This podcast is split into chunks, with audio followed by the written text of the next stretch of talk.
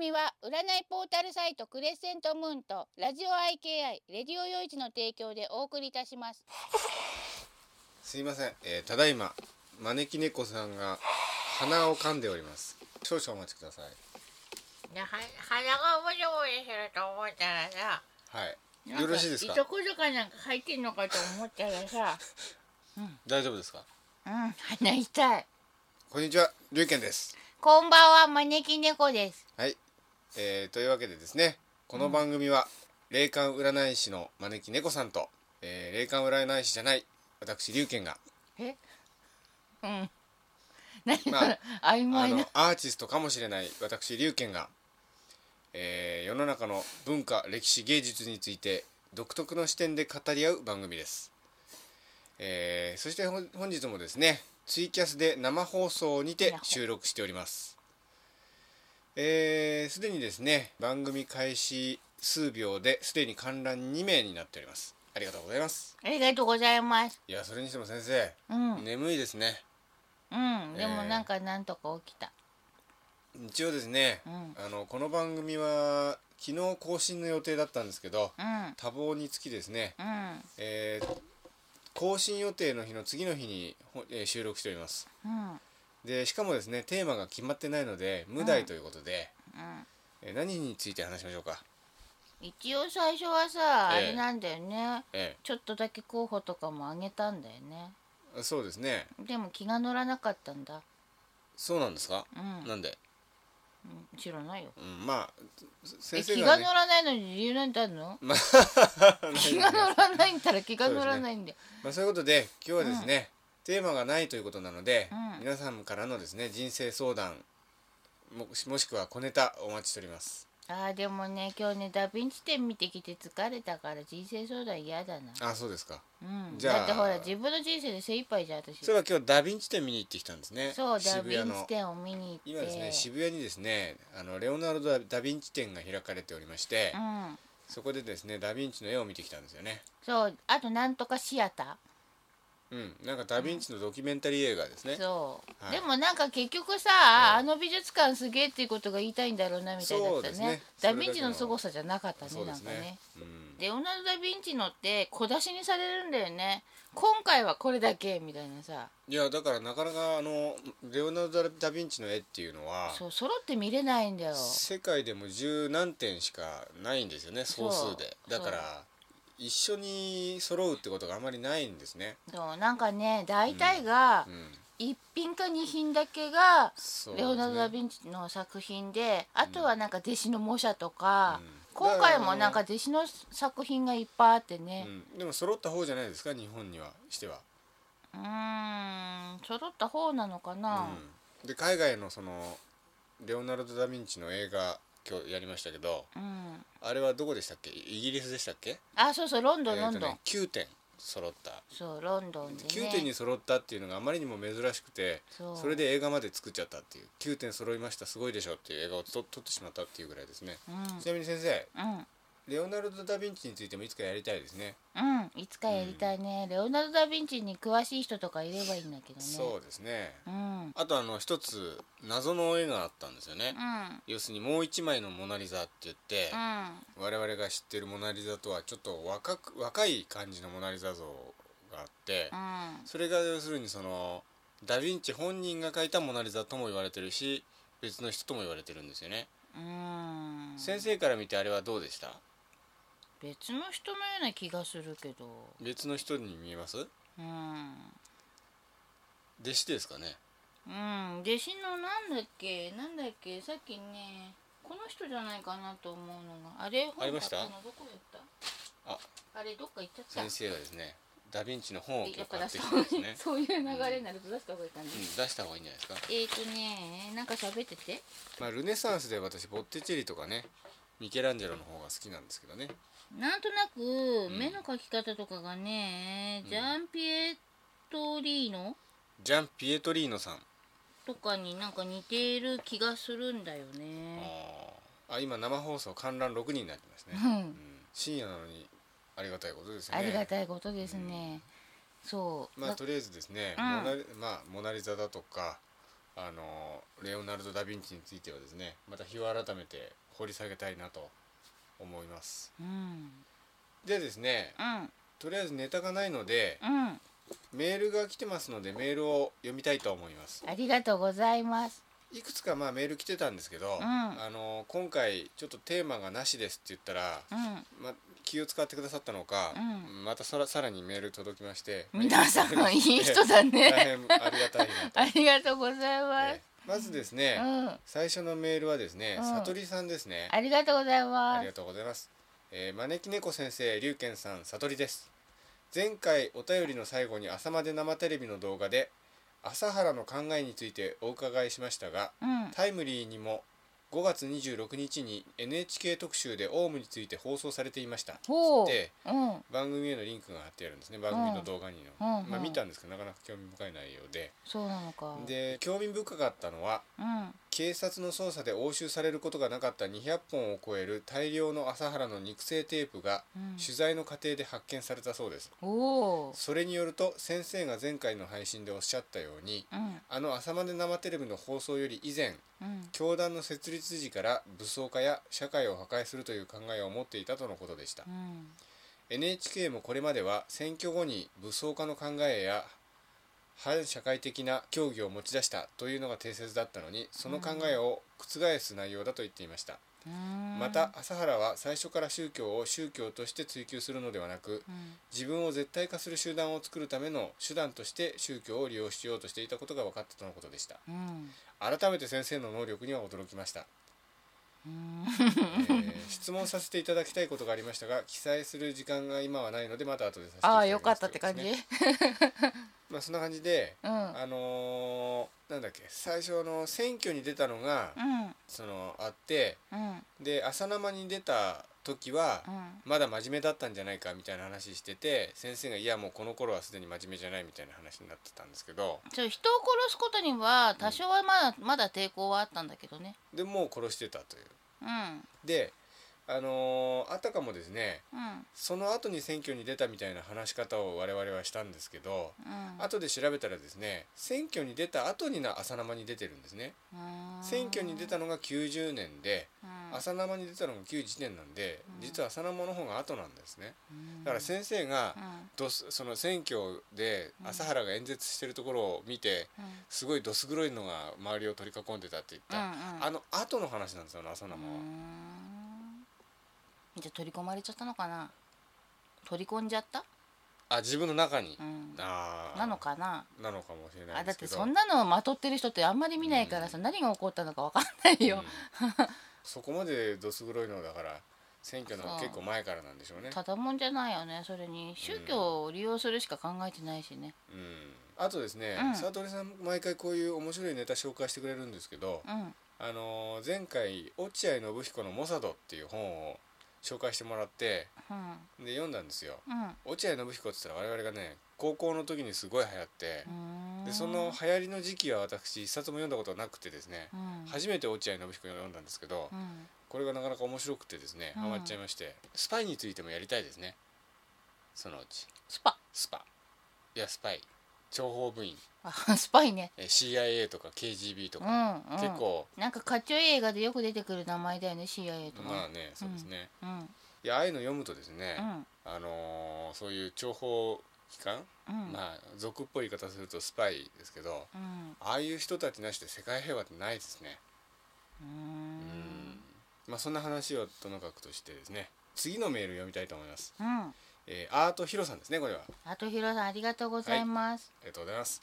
えーこんにちは、アートヒロです。こんにちはまたまたメールを読んでいただきありがとうございます。どういたしましてペットの会もすごく興味深い内容で新たな発見続々でした。ほえー、龍賢さんと招き猫先生の温かい語り口に毎回癒されます。う暖かい動物にも感情があっていろいろ語りたいことを持っているという点が一番印象に残りました。うん僕の家にもこれまで何匹も猫がいたのですが、うん決まって自分が近づくと逃げていったり、うん驚くような素振りを見せる猫ばかりでした。うんただ普通に接していただけなのにああの猫さんたちは一体何を恐れていたのか不思議でなりませんはあところでお話は変わるのですが最近やはり人の未来が見えるという方にちょいと拝見していただいた時うん僕はあと5年間は好きなことができるでもそれ以降は何らかの事情で運命は変転するやりたいことは今のうちにやっておくようにというアドバイスをいただきましたうん5年後に何かあるかは話してもらえず何かものすごく意味深な印象を受けましたうん招き猫先生にお尋ねさせていただきたいのですがうん僕は5年後に一体何があるのでしょうかこの5年の間にやりたいことは全て済ませておいた方がよろしいのでしょうか感じたことがありましたらどんなことでも構いませんのでおおお言葉いただけたら幸いですそれでは長文失礼いたしました龍賢さん招き猫先生お体に気をつけて末永い良い人生をおやあお歩みいただけますよう心よりお祈りお祈りしておりますということですねうんどうしましたうんえー、招き猫さんがですね今、えーアートヒロさんの本名をじーっと見てますうんあのね家計に関わるなんかじゃない、家計にうん、関わる何か、血縁に関わるなんかで血縁に関わる何かうずんっと、要するにご家族の関係ってことですかうんそれか血縁に近いぐらいお世話になってる人かもしんないけどもうんうん家系じゃないのかな系列なのかないや多分家系だと思うけどなんかそれでちょっとね、あの、ね自分の自由になかなか動けないような時期が来るような気がする、あやっぱり当たってるってことですか5年うーん5年よりは先じゃないかなでもまあ5年でよりは先もまあ5年ぐらいでうん一区切りさせといた方が気持ち的には動けるんじゃない、ああなるほどね、うん、じゃあちょっと5年か5年よりもちょっと先か、まあその間にうん、やっぱりそのそれっぽいことが起こりそうということですねそうねううん、でも一応ね、うん目安は3年ぐらいにしといた方がいいと思うよ。ん目安は3年ぐらいうんう、んだでか、らうん、やりたいことうをんそのまま、あとは惰性でも続けられるぐらいにしておく作っとくの3年ぐらいであもー基盤を作っておくってことそうですねあのね好きなことができるんだけど、好うんきなことでいろんなことに手出さないで、うん3年でもう完璧に地固めをして、あとはいつでもそこに戻ってくれるようにしとくと、うんうんそのあと何かうん自分に変、大きな変化が起こってもうんそれが片付けばまた戻ってこれるって感じになれるからうん3年ぐらいでしっかり土台をうん好きなこと何でもとか思うとうんそれがなかなかできなくなっちゃうけどもじゃあということはですねあにゃ太郎さんえーとこんばんはその前にハンコさんが、えーハンコさんこんばんはえー今夜の無題は面白そうですね。いや、今夜もですね。ということです ね。ほほほほなんか先生、後ろめたいことね。後ろめたくないそようですか。うんちょっと含みを持たせてみただけそうでですか。うんににゃ太郎さんがむにゃむにゃ、夜の放送も最高です。あー私もねなんかいやもう眠ねくてテンションおかしいんだよわ私もですね、番組始まる前からもうすでに眠かったので、今日は。あまりですね。うんなんかねあ頭んまり働さかないんじゃないかと。だってなんかさ「今日か明日に」とかい書いちゃったんでしょそうですねまあでもねそうじゃなくても、まあ、そこれ以上遅らすわけにいかないですからねうん 眠たいですが私も眠いハンコさんが「こんばんは今夜は最後までお付き合いします 眠たいですが」私も まあ、みんな眠でい、ね話話してればもうみんな眠くて壊れようってそうです違ねう寝ましょう えーとそれじゃああとひろさんに何もあとは言うことないですか うんあのね5年後のその含みがあるのはね、うん多分あのーまあ幸不幸とうか、ん生き死にとかうん事故とか、まあそんなようなことをうん暗示している星回りだったんじゃないかと、うんうん、そういうことがなんか起こりそうなかなと。うんでも多分注意してれば起こらないからまあねそれはあまり気にしなくてもいいんだけど、あちょっと気にしてれば大丈夫ってことでうねる、さい奥さんもらうとかそういうことじゃないわけですねうん違うと思う違いよ。ますかあとですねうんあのー動物のことも書いてあるんですけどこれはどうなんですかねいあのい今まで猫が何匹か家にいたんだけれどもうん決まって自分が近づく近づいていくと逃げていったりうん驚くような素振りを見せる猫ばかりでした、ただ普通に接していただけなのにってあの猫さんたちは一体何を恐れていたのか不思議でなりませんっていあう感あじそれは時々拾って帰っちゃうものじゃないあ要するにアートヒロさんがうんちょっと拾ってきちゃったものそうをそう恐れていたと、うんなんかねあー精神状態によって拾ってきやすい状態になる時がたまにある人だと思うあから、ー拾いやすい人なんですかね拾いやすいのとは違うんだよねあ違うんですなかなんかね気まぐれなのかしらあーなんかそういう状態になる時がたまにあるんじゃない、うんそういえばこの間あの私のしあの仕事のお得意先の社長さんというか方がうんやっぱりなんか拾いやすいとか言ってましたよ、うんなんかあの霊感があって霊感があるっていうかたまに幽霊見ちゃったりしててう、んなんかこう例えば牛丼屋とかでうんすごい落ち込んでる人とかを見ちゃうと、その人をあ落ち込んでるなとか思っちゃいけないんですってなんか自分はうんそう思っちゃうと自分にその気持ちがバーッとなんか憑依しちゃうみたいな感じになって、うん自分もそれにな同調しちゃうからうん自分がそういう人間だってことが分かってるから、うん今はもうそういう人を見たりするとうんすぐに目をそらして他のこと考えるようにしないとうん引きずられちゃうんだとかなんか言ってましたよ、うんそういう人っているんですね私それあ猫先生うんうが、ん私そそういれう人うんあーでもほら仕事として成り立つからさうん あの私もよくほら引きずられやすいタイプだって先生おっしゃいますけどそういうことですか違うね私はそういうことではないんですじゃかないねあーどういうことなんですか私の場合は屋敷に流れるって言った方がいいのは楽しそうな方向にすぐ流されてっちゃうのよあなるほどでもねなんか人の悲しいのとかは引きずられないんだよねそれはそれって思えちゃうかああなるほどね、らうんでも楽しそうなのは何何何って言っちゃうんだよねそうなんですかうん身に覚えあるでしょ まあまあまあまあまあそういうことでうんうんあれですよねでもまああのこのアートヒロさんなんですけどやっぱりあの5年後にその好きなことができなくなるっていうのはうんやっぱり彼の人生には必要な時期なのかもしれないですよねいやそんなことないですかうんその時期を経てうまたちょっと成長するみたいな、んじゃないねということではないんですかじゃないねだから、私はちょっと違う考えだと思うのそのアドバイスをくうれんた人あことのはアドバイスの人とは、ううんんうんあのまだ避けれるからあ避けれる可能性もある、そうまだ避けれるから、うん、あの多分ねそういう星回りなんだと思うのでもおう星回りってただの星回りでさ、うん。もう絶対じゃないのよね用心してればなんとかやほら明日雨だって分かってたら傘さすでしょうん、でそのい回避するためにはどうすればいいんですか？だからさっき言った通り3準備年をぐらいを目安にやめなきゃいけない事態が起こっても、うん落ち着けばまたそこに戻れるぐらいの基盤をちゃんと用意しとけばうん、大丈夫だからなるほど好。きなことばっかりやりすぎないでうん、好きなことなんだけども確実にしていくっていう感なじるほど。うんチャラチャラ好きなことやっちゃうとダメなのよ、うん、何でもかんでも手出しちゃうとダメなんだけなるどほど。うんなるほど。そういうことですね。そうん。あれですよね。あの人間関係をもう固めておくといいかもしれないですよね。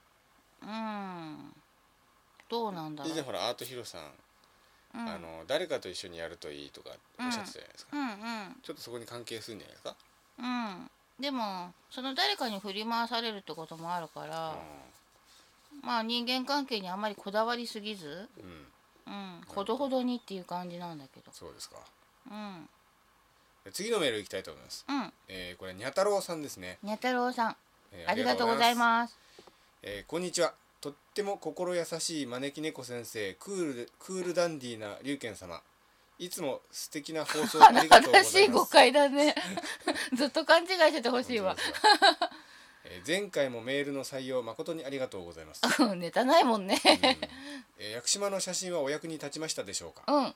招き猫先生がおっしゃられた精霊様がおられた写真のところは宮崎駿さ監督の映画「もののけ姫」でモチーフにされた児玉さんの森ですうんえー山の中ですがすぐそばに川が流れていますうんとっても神秘的なばところですうん海の精霊様だとすると人や動物にくっついてきてこちらに来られたのかなお水も湧き水そのままいただけるところでとってもありがたいですうん招き猫先生から薬神社様の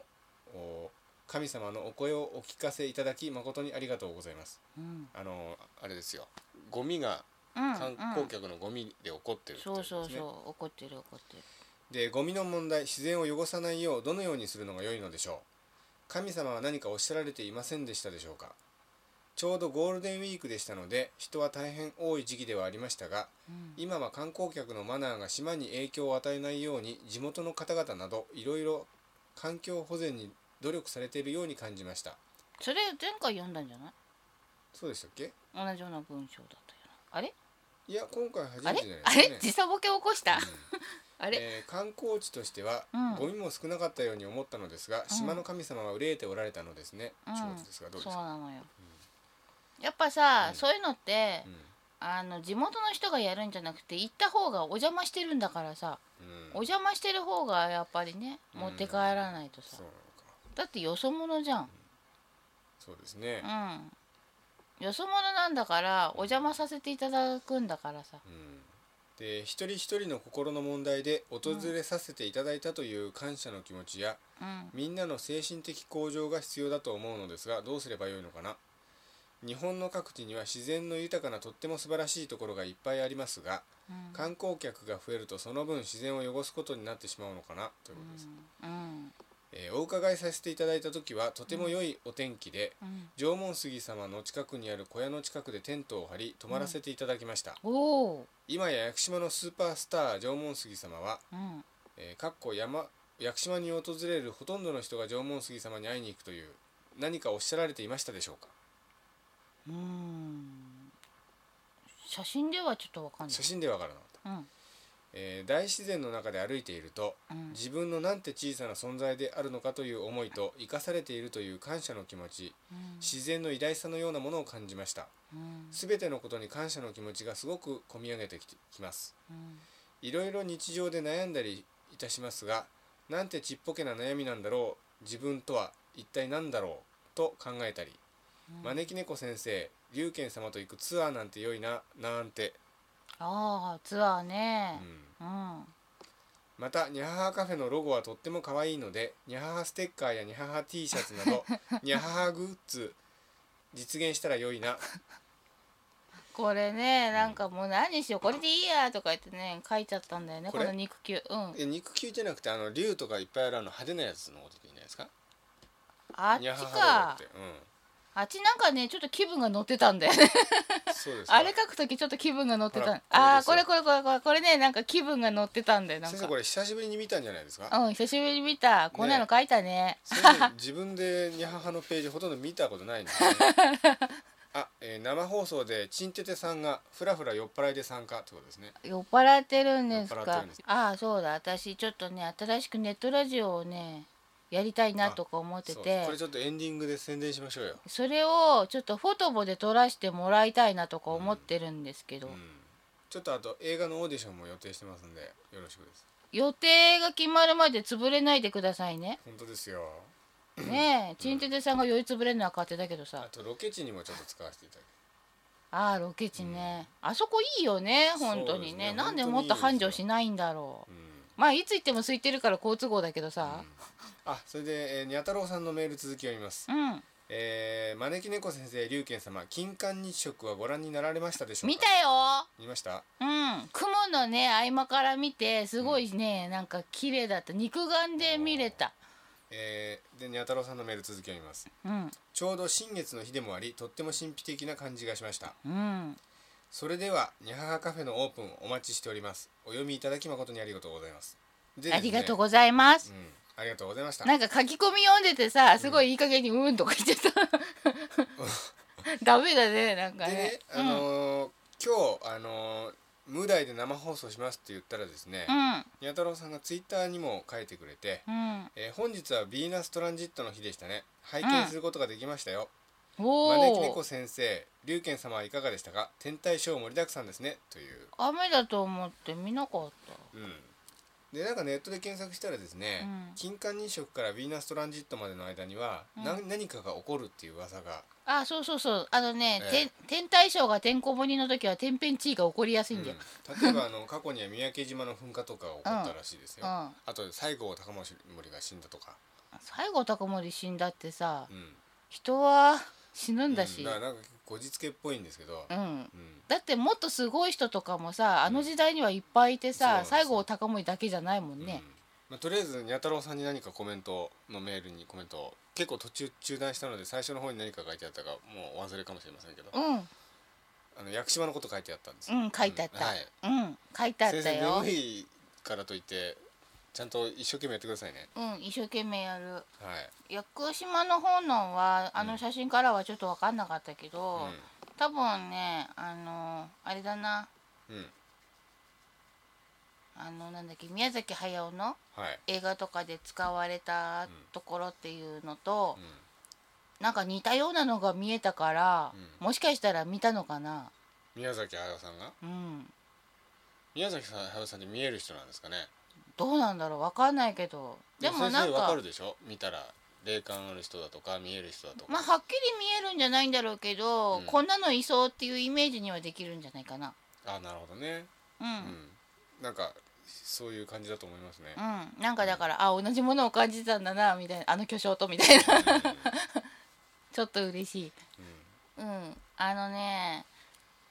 そうね屋久島に行く時とか観光地とかにねうんうん、うん行く時にはやっぱりさお邪魔させてもらうっていう気持ちをさ、見に行ってやるぜとかこちらはお客様なんだみたいなそういう人って結構いるじゃんうん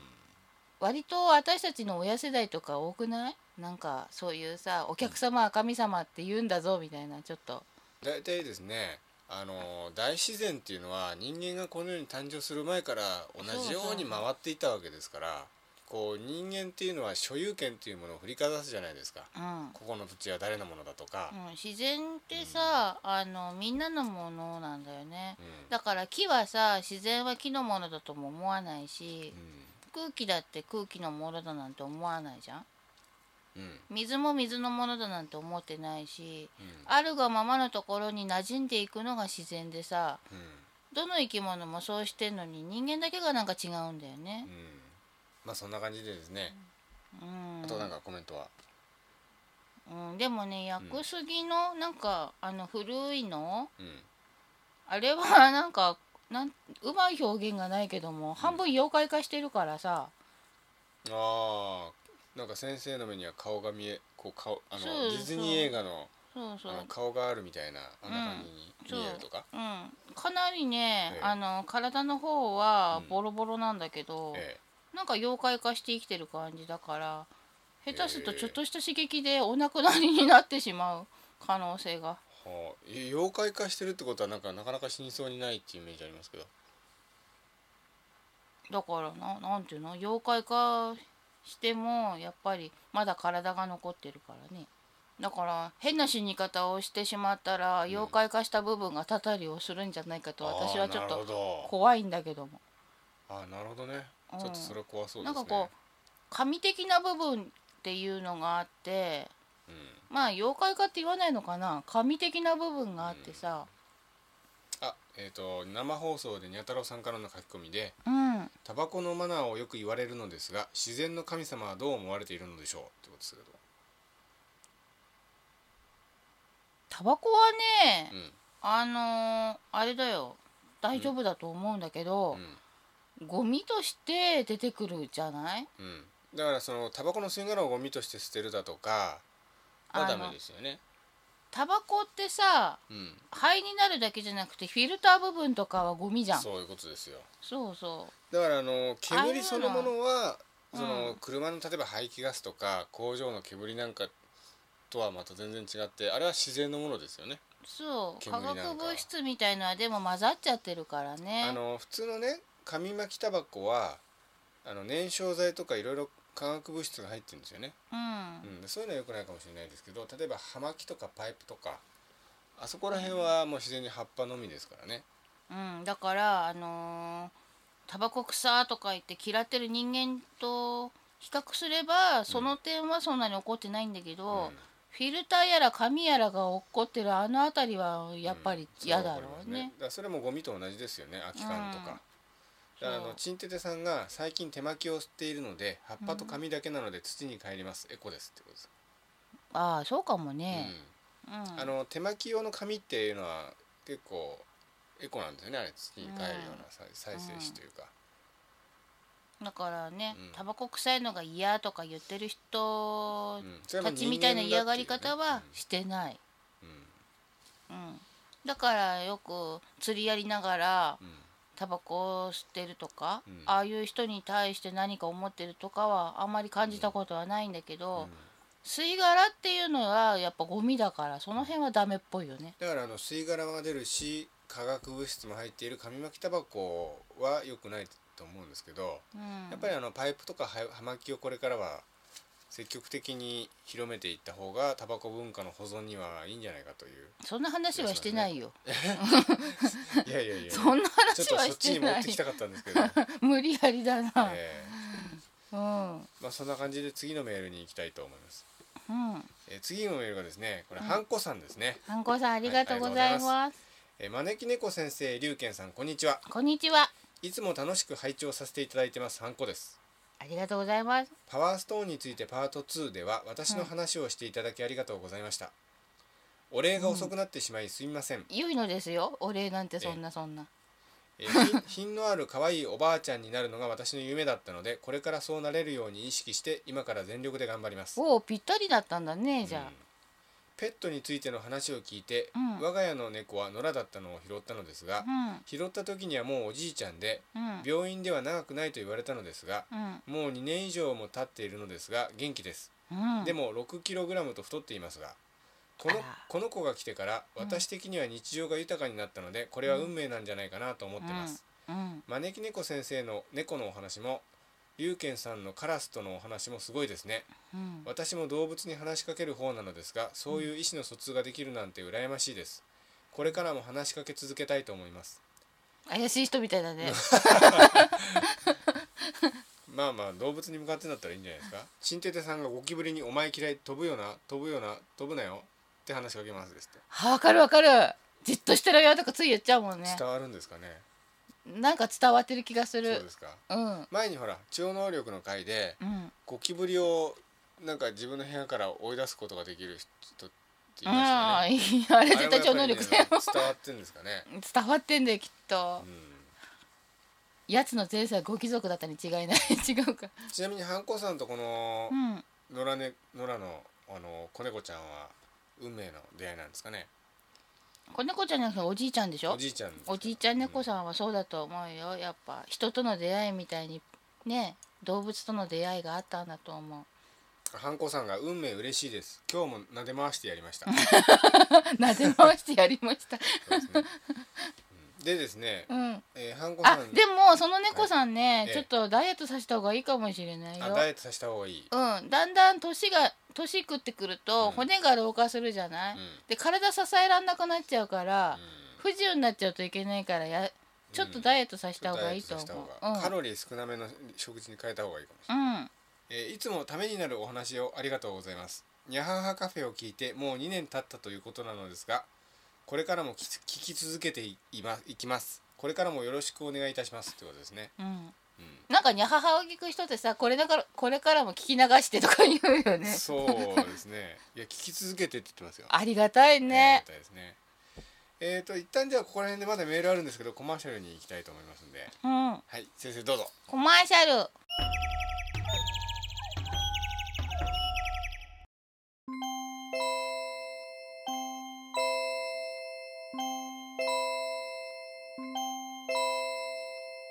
はいコマーシャルを開けてもうすでに1時間経ってるんですね。そうかもね無題でも結構話せるもんですね。うんつうかまあこれも皆さんのメールのおかげということ本で当だよね思いやりのある方々でね、えー我々も本当ありがたいこ口と下手ですからメールないと何も話せないので口下手あそういえばさ今日なんか喫茶店で休んでたらさ、あの女の人がパイプ捨てなんて珍しいってご婦人が話しかけてくれた時あーになんそうですかやたねら流暢に喋ってたじゃん私ですか、いやそううんでやしたたっけら饒舌になんか喋ってたじ饒舌でした、ゃんうんそれは嬉しいですねうん私口下手だと思ってたんででとりあえずちょっと今はハンコさんの書き込みでうん「すすみません質問なのですがチベタンベルは部屋や空気の浄空間の浄化に向いてますか?」ってこと向でいすかてるよあのね、うんあのなんかねこするように鳴らしてみたりぶつける擦るようにぶつけるっつうかカツンって当てるみたいに鳴らしてみたりしてなんかこ部屋に響く心地いいなっていう音色で気になる場所で鳴らすのねでだんだん音色がね変わってくるの最初なんか変なところはちょっと濁ったね変な湿っぽい音だったりとかなんかちょっと違うんだけどだんだん鳴らしてるうちに音が綺麗に澄んできてよく響くようになるのねそうすると浄化が済んでいるっていうことになるから試してみてください何ガサガサやってんのいやチベチベタンベルをちょっと探そうかなと思ったらなくな探っすってここにあるじゃんこの袋たあそれがチベタンベルなんですねうん何荒らすだけ荒らしちゃってチベタンベルなかったらこう柏ででもいいんですよねそう柏ででもいいのなんかね音音がちゃんとね、スコーンって通るところは浄化されてて綺麗なんだけどとなんつうの音が通らないところっていうのはなんか濁ってんのね湿気だまりになってたりとか、だんだんとこう住んでくるんそですねうそうだからもしそこに幽霊とかいなかったとしても、うん黒カビの温床があったりのがね、うんちょっと環境的に良くなかったりするからうんねどっちの意味でも試してみるといいかもしんないそうそう手を叩いてうんもいい手を叩いのてもいいんですね、うんうんあのこう手をちょっと丸めるようにしてパンって、そうですねうん、こうペチンじゃなくてこあペチンじゃなくてう、うん、こうなんかそう手をパーにして手を丸めてペチンじゃなくてちょっと丸めるようにして手のひらにくぼみを作ってパンと潰すみたいに鳴らすなるほどなるほの、うど、ん、ここれのちょっとあ音のがくぐもってると、うんこれ動画でちょっと説明したいですね、うんうん、手の綺麗なやり龍がやるんでしょ、手の綺麗な、まあ、なんか手モデルさ手んフェチに褒めらられるんでしょれ、うん自慢してたよねうんあそれ昔の話ですねうん、そうそうなんかねあの霊がいないとしてもそういうとこってね黒カビの温床になってたりうん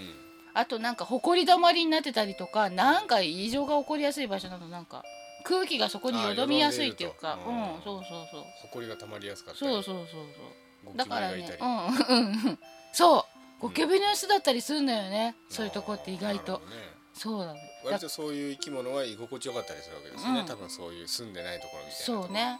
だからうんうんちょっとどっちの意味でもやってみると いいと思うえーじゃあですね、うんえー次のメール読みたいと思いますありがとうございまます。えー、里井さんがですね、うん、追加のメールをくれましたありがとうございます今日ほあの放送をややると言ったらですね本当みんないい人だよね。はい、えー、悟りです追加の質問をさせていただきますありがとうございます。おかげさまで弊社の経営は日々浮き沈みはあるものの順調に売り上げは伸びつつありますうん、ようやく従業員を数名抱え自分が食っていく従業員を食わせていく自信がついたところですおお、ロボットに関してはまだプロトタイプの域からなかなか出ずかっこいいよね。 その言い方。スマートフォン関連のうん、開発で生計を立てていますうん、もともとスマートフォン事業で事業基盤を作ってからロボット事業を行うつもりでおりました、うん、えーところで先日血液型のタイトルの時に質問することができなかったのですがうん。私の血液型は AB 型で星座は双子座です、おお、AB 型同じう。ん、これが理由かどうかは分かりませんがうん、うん。非常に精神の浮き沈みが激しいです実は去年の9月は1ヶ月間うつ状態になっておりわお。まともに仕事ができておりませんでしたうん、特にこれといった理由はなく疲れと睡眠不足からかうん。ベッドから起き上がることもまともにできませんでしたうん、その頃は嫁とも一番不仲で嫁からも放っておかれましたうんこれさ寂しいですね、うん、えー私のように中小企業を経営していると落ち込んでいる時にも仕事をしなければなりませんうん、こういった時の良い立ち直りの方法がありましたら教えていただけないでしょうかうん。よろしくお願いします悟りでしたということですが一応さ、うん占い師としての立場から言うとね、先生術で言うと、え私が使ってる先生術だけど双子座の人っていうのはコミュニケーションが大事なのコミュニケーションによって良くなったり悪くなったりが結構しやすいのね、うん他の原因もいっぱいあるんだけどさだからちょっと気分が悪い時に誰かとコミュニケーションをいい感じで取れると底上げされたりとか逆に調子いいなと思ってもどっかにコミュニケーションでなんかな悩みを抱えたりするとなんかいきなりガクガク落ちてきたりとかっていう結構そういうのがあるのよね。であとちょっと頭で考えすぎる時と感情的になる時とのバランスが悪いから、うその辺をねちゃんといつも意識して今自分がどっちに偏ってんのかっていうのを把握するとだいぶ違う。うん、でどうしても苦手な感情って誰でもあるじゃないそうした時の対処法っていうのを落ち着いてる時に考えておくようにするとやっぱり結果が違ってくるとうんうんうんうんどうしましたまあちょっとあのくだらない書き込みが続いてるのでスルーしたいと思いますえそうなのなんであハンコさんが私も双子座なので参考になりましたうん以下スルーでそうはあのねなんかね変なとこで感情的なのいつもは理性的なにで処理できるのねうんなんか急にね感情的になるスイッチがなんかあってそれは双子座の人はこうって言えなくて個人的なことなんだけどなんかねスイッチがあるのねそのスイッチに触れるといきなり普段の理性的な抑えがバッと外れちゃうんだよね双子座の人ってうんなるほどうんそうだからねその自分のスイッチがどこにあるかを気をつけてなるべくそこら辺はさ日頃から自分で守りを固めとくとさ人に触れられにくくなるから それも手だよねまあ、やっぱしし1ヶ月うつ状態でまともに仕事できないって辛いですねう、んうんそういう時にあのねあの例えば誰かがいいこと言ってくれたりするとちょっと違ったかもしれないし、逆にね一切コミュニケーション立立つっていう自分から立つっていう気持ちになっちゃうと、うんサバサバいけるってこともあるのね。誰かに話せば楽になりそうってなんかちょっと心が思ったら、話せるそうな人を探せばいいのよ、うん命の相談室でも何でもいいからさうんでこういう状態になった時のために、うん普段から奥さんと仲良くしておくのもいいかもしれないですよね、うん奥さんがこういう時に心の支えになってくれるとまた違いますよね、うんうん、でもまあ多分今回の場合は、うんあのーコミュニケーションによって疲れが生じたんだと思うからうん一切立つの方向でいけばよかったかなって気がするうんの。うんあれですか奥さんなんかとはやっぱり一緒に住んでるわけですからなかなかあれですよね難しいですねそれはだから一切立つっていうのはさ、あの求めないあー相手に期待しないっていうのも、うんコミュニケーションしないのうちに入るかなるらほ、ど、うん、ただそこにいる人っていう風うに、んだから気持ちのいい空気を共有しようぐらいな感じでうんほら喫茶店に入ったら他のお客さんに迷惑になることしないじゃないうんお互いに自分の時間を楽しむでしょ、うんそんな感じでう一緒にいるけどもんうんまあ期待しないみたいな空気のような感じね何かをうん求めたりしないみたいな感じにうん割り切っちゃうとなるいいかもしれない。ほうん、人間関係に疲れた時は逆にちょっと寂しいけど断ち切って一人静かな時間を持つことで立ち直れるど、うんえー今日はなんかニャハハ人生相談室みたいな感じですねそう思うええ陳鉄さんが占ってくださいって言ってますけどえ有料ですよっていうか占いやめてるんですよねう今、ん今休んでるけどじゃあ次のメールでも読みたいと思 いますこれあのニャムさんですねにゃんもさんありがとうございます、えー、龍賢さん招き猫先生こんばんは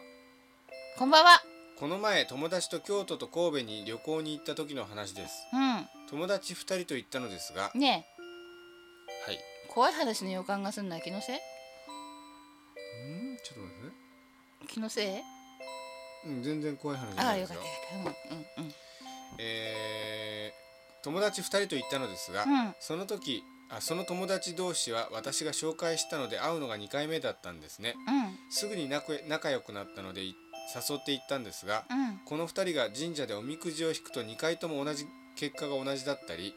うんお土産売り場に行くと同じものを手にしていたりで偶然が重なってて面白かったですおおこれって縁ですかねうん2人の名前はほにゃららさんとペケペケさんです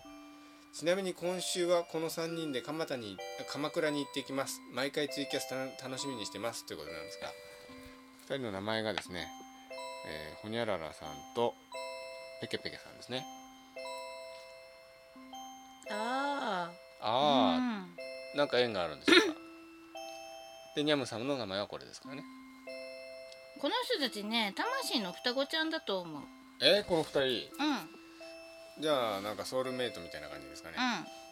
魂が双子ちゃんだからええあのまあ双子で生まれることもあるだろうしああでこれにに会うのが2回目だったんですけど橋渡しみたいになったんですね、そうだねニャムさんがうんこれからこう深いお付き合いが始まっていくんですかねうんなんかね多うん分一番近かった前世みたいなのうんはあ姉妹だったと思うよあ姉妹でそうああとは姉妹他人なんだけど姉妹のように育つとかなんかねこのこの人たちはうんそういう風に毎回出会う感じ双子ちゃんだからただその出会いがええほんのちょっとした出会いで終わっちゃう場合もあるうし、ん片方がうん例えば作家で片方が読み手、ああそういうふうにその実際に会わないけれどもそうそうそういうふうにうん、出会ったりっていうこともあったわけですかそうあーでもその読み手の方から作家の方に何かしなくても通りすがりに何かの影響を受けたとか、あー意識するしないは関わらず絶対人生のどっかで出会ってあ今までうんうん必ずね出会ってつるむかどうかは別だけどもなるほど必ず毎回出会ってんのね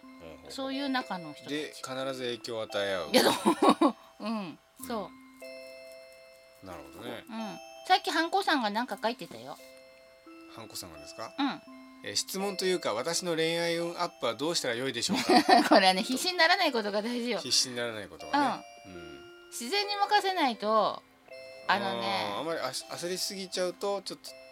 んなんかぐらいみねたいな今これを読んでえハンコさんがつぶ汗かいてるイメージがすごくあったから えうん、あ落ち着こうよみたいあなるほどねな 焦っちゃダメだよっていうちなみに陳鉄さんも同じような質問で「彼女はできますかできるとしたらいつですか山は死にますか?」ってことです山は死にますねはいチンテテさんに彼女ができるのは知らないけども山は死にますねそういですつかかうん彼女はどうなんですか知らん 知らないとそんなあのんまりあか、 の真剣にあれですよねアドバイスあげてないですよねうん、だって真剣に聞く気がない人に真剣にあげたってしょうがないよななるほどなるほどちなみにチンテテさんがえー励ますように、 チンテテさんがチンテテさんがじゃなくて、えー、小野寺さんが今私に何かついてます か、相談したいんでしょえー、おばあちゃんかなんかに何かあったのかなそうなんですかねうんああとニャムさんがうん生放送で、今週友達に報告しま すってことですね山は死にます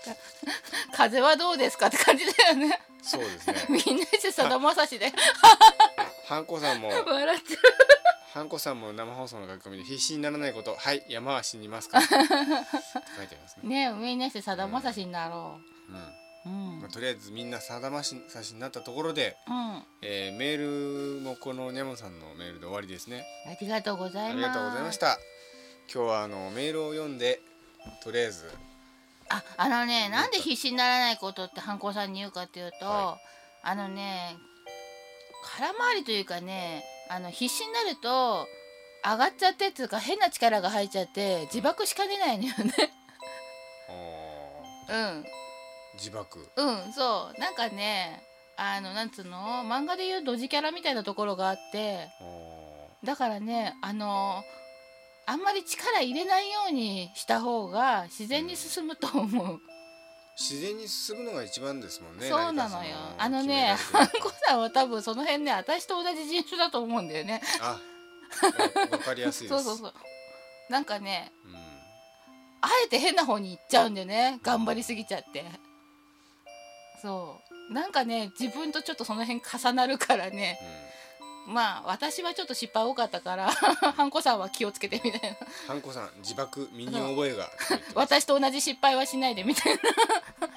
あ、えーハンコさんがいや気を抜くんじゃなくて肩の力をうんうん、気を抜いて頑張りますって書いてありますけど肩の力を抜いてです、ね、そう意気込みをちょっと息抜きみたいなね、ええうんそんな感じね気を抜いたらガス抜きとかが気が抜けちゃいますか らね気が抜けなんだろうさじ加減難しいんだよね、うん本こ当そうういうですのよさね器用な人は器用なのよねそうなんですよ本当そうにそうあの自転車をにのの乗り方みたいなもんですよ ね感覚的にそうなんかつかめねないとそうつなんかかつかめるとつかめないのとでやっぱ全然違うんです運動神経みたいなもんでさ、同じことなのにひょいっとできちゃう人と、うんいつまでもできないっていううんあねるあるそんな感じなんだよねなんそうかねですよ逆上がりみたいなもんですよねそうそうでもやる気をなくしたらもうそこで終わりって感じだしねうん、でもハンコさんは美人さんだしさ、うん、うん、そんなにねそうですねうんハンコさんが焦るほど焦んなくてもなんか幸せはすぐそばにって気がするんだけどいや美人かどうかは他人が決めることだからうんねそうですビジネスとか言われたらさそれはそれで女を敵に回すよね肩の力を抜くのは縄抜けの術じゃないんですかと陳哲さんがあではんあハンコさんがひ引き立てんこになるところでした肩の力を抜くんだって肩を抜く抜そうくんじゃ肩をない抜くよのは ねそうだ難ねしいね日本語、本当ですよ、まあ、とりあえず先生、うんあのーなんかこれ以上だと無駄話がついてしまうので そうだあのね収録は一旦切ろうかと思うんですけどもうはいというわけで、えんー、なん今日かはです答えね、忘れてることない答え忘れてることはどうでしょうないのかなつるーっと見てつるーっと小野寺さんが数日前からこの部屋気持ち悪いって言ってますけどあららららじゃあ遊びに行きましょうかそのうちその前にあのーつ後で写メ送ってもらうのがいいんじゃないですか、うあんあうんあれ今あれ船橋のお家うん、うん、じゃないえどうなんでしょう、船橋のお家だったらうん、海の方からなんか浄化されてない霊が来てる感じするよ。あそうですうか、ん。うん海の方からって結構遠くない船橋。うん、あれ海海の方地理が分かってないからね。海で浄化されてそうですけどねえーでもね海って意外とねダメなんだよ。そうなんですかうん。あうのん事故とか多いでしょ。で霊ってなんか水が好きらしいよ湿気とか。あーあそうですかうん。私よくあの昔海をなんか体がなんかなんつうんですかね海を見るのが大好きでうん。よく海行ってたんですようん。で海のに行くとうん。なんかもう体がなんかもうそれでその浄化されるみたいな感覚を味わったんですけどそうそうそう。たまにね全然そんな感覚が来ない時があったんですようん。たまに海行ってあれいつもみたいに気持ちよくないみたいなことが何回かあったんですよ、うんあれはどういう時なんですかねやっぱりそのちょっと悪いものが放たれてる時だったんですかねどうなんだろうねどうなんだろうでもお盆の近くはちょっとあんまりあれかもねお盆の近くに行くとさもうクラゲとか出て大変って言うじゃんうん、うん、あれですよあの小野寺さん結界張った方がいいんじゃないですか家しょっちゅうなんか来てるじゃないですか、うんだってそういう家選んじゃったんだからしょうがないようん、だから一回きれいにしてから結界張った方がいいですよねうんなどんうだろかう今度アドバイスされたらどうですかうんそうね結果張ったらなんとかなるのかなダメなんですかねどうだろう一回行って冷凍ずらせばいいんじゃないかな今度うちの妹の家に行ってまたお祓いしてくんですよね、あそうだうん、ういちつだのっけ妹のところもなんか霊が出て決うんあのほんま決まってますけうん、ど、そっうかんそっかうん あ今度ドキュメントしましょうかえー、ダうメちだの妹よの家でお祓いドキュメントなんかだってそういう気持ちってふざけてると受け取られるとちゃんとやれなくなるかもしいや真面目にれないだからこっちが真面目でも向こうがさなんだそんなチャラいことしやがってと思ったら怒っちゃうかもしああなるほどねでよくテレビでそういうドキュメントとかってあんなの茶番なんですかねれないあらかじめちょっと避けてんじゃないのだって催眠術だってあらかじめかかりやすい人を選んで軽くかけとくって言うじゃうんうん、ん番組の時うん前に先生うん今後の予定なんですけど、うん先生がですね、うんプロデュースの新しいネットラジオが始まる予定なんですよねだいぶ先だよだいぶ先ですけどじゃあまだ予告はまだにしておきますか予告はまだというか、うあのーみんなの元気のもとみたいな番組をしたいと思っていて、なんか元気のもとだからって元気あげようとかそういう元気になってねみたいな押し付けたいわけじゃなくて、なんかあるじゃんうん、なんかいい循環を作りたいとそういう感じですか、人それぞれじゃないなんか悲しい時に悲しい映画を見て泣くとすっきりする人と、悲しい時に幸せな映画を見ると私はが私も頑張ろうああいう幸せが来るかもしれないと思う人と人それぞれいるから、限定したくないからいろんなことやりたいと思ってんだけうん、うど、んうんうんうん、みんなが元気になれればいいななるほどね、うんまあ、楽しみに待っててくださいなんかもう盛り上がってるね。うん、楽しみに待っててくだくださればとそれであのいあれだそれでねはあのなんかいいネタをろ朗読したりとかえあのラジオドラマをやったりとかえうんなんかいろいろやってみようと思うんだけどはい、著作権に触れると嫌だからうん、ちょっと投稿あったりすると嬉しいなとああなるほど、うんじゃあそれはちょっと具体的にまた次回かそなんうかそうでそうでは、えーお相手は龍賢と招き猫でしたでは皆さんまた次回またまた 何盛り上がってんだろうまたまたこの番組は占いポータルサイトクレセントムーンとラディオ IKI レディオ陽一の提供でお送りいたしました。